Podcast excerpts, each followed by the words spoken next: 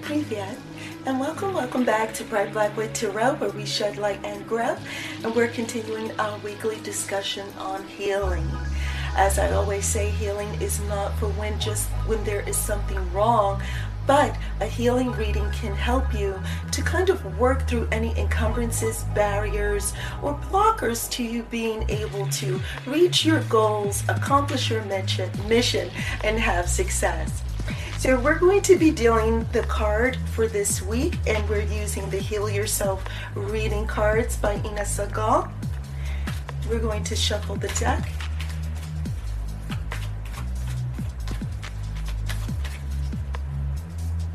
And the card chosen for this week is sexuality.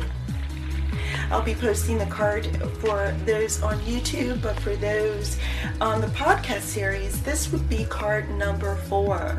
So, just right off, it lets me know that sometimes when we are not comfortable with who we are authentically, or we're not, or there is something about ourselves that we feel shy about, that can also be a blocker to us being able to accomplish our goals. Especially if you have a goal to improve the relationships that you have with others, whether it's something that is intimate or whether it be something that is on a professional level.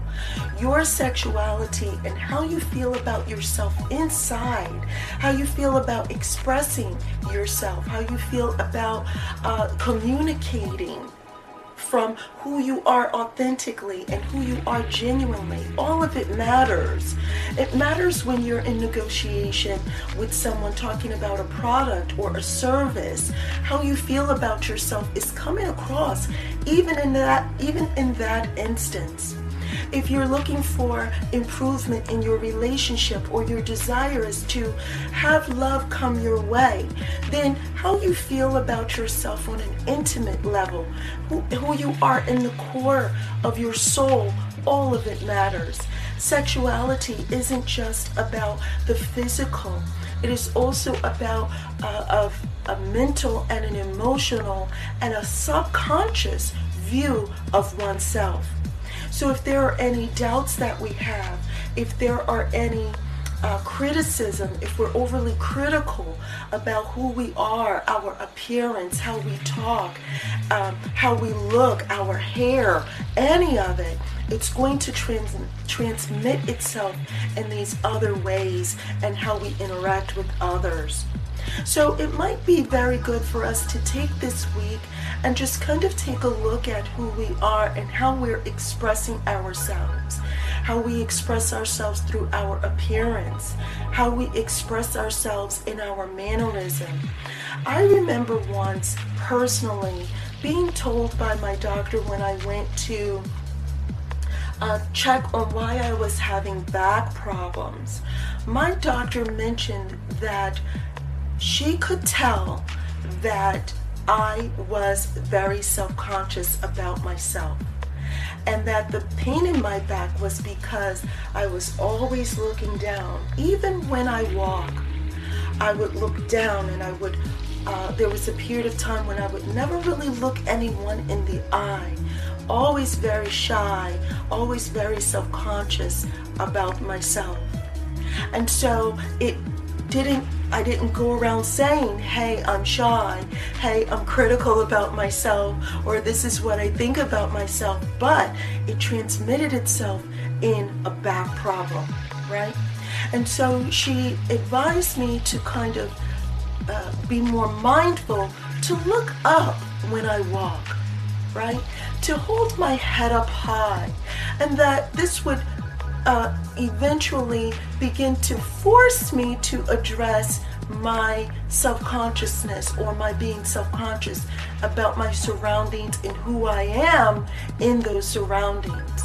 So when I would just go for my daily walk, make sure to hold my head up. And instead of focusing on, I don't want anyone to look at me, start focusing on how I fit into the world around me. The world is a beautiful place if we're looking to identify the beauty in it. The trees are beautiful, the sky is beautiful, the birds are beautiful. And how do I fit in? I am also a part of that nature. I am beautiful too. So it's just those little exercises and things like that that over a period of time help me to be less self conscious and less uh, critical about myself. And it did improve my back problem. To sit up straight when I am uh, working during during the day. When I'm talking to someone, make sure that I'm sitting up straight. People are interested in what I have to say. So here is the book's version of the reading, and this is what the book had to say. It again is card number four sexuality. And the book says that sexuality is a natural part of life. Embrace and enjoy your intimate, sensual, passionate nature. Take time to explore your sexuality. How do you feel about yourself? Do you feel sexy, attractive, and happy with your body? Or are you judging yourself harshly? You need to let go of any old feelings of hurt, shame, or guilt in relation to your sexuality. If you are in a relationship, you need to bring some romance back and spice things up.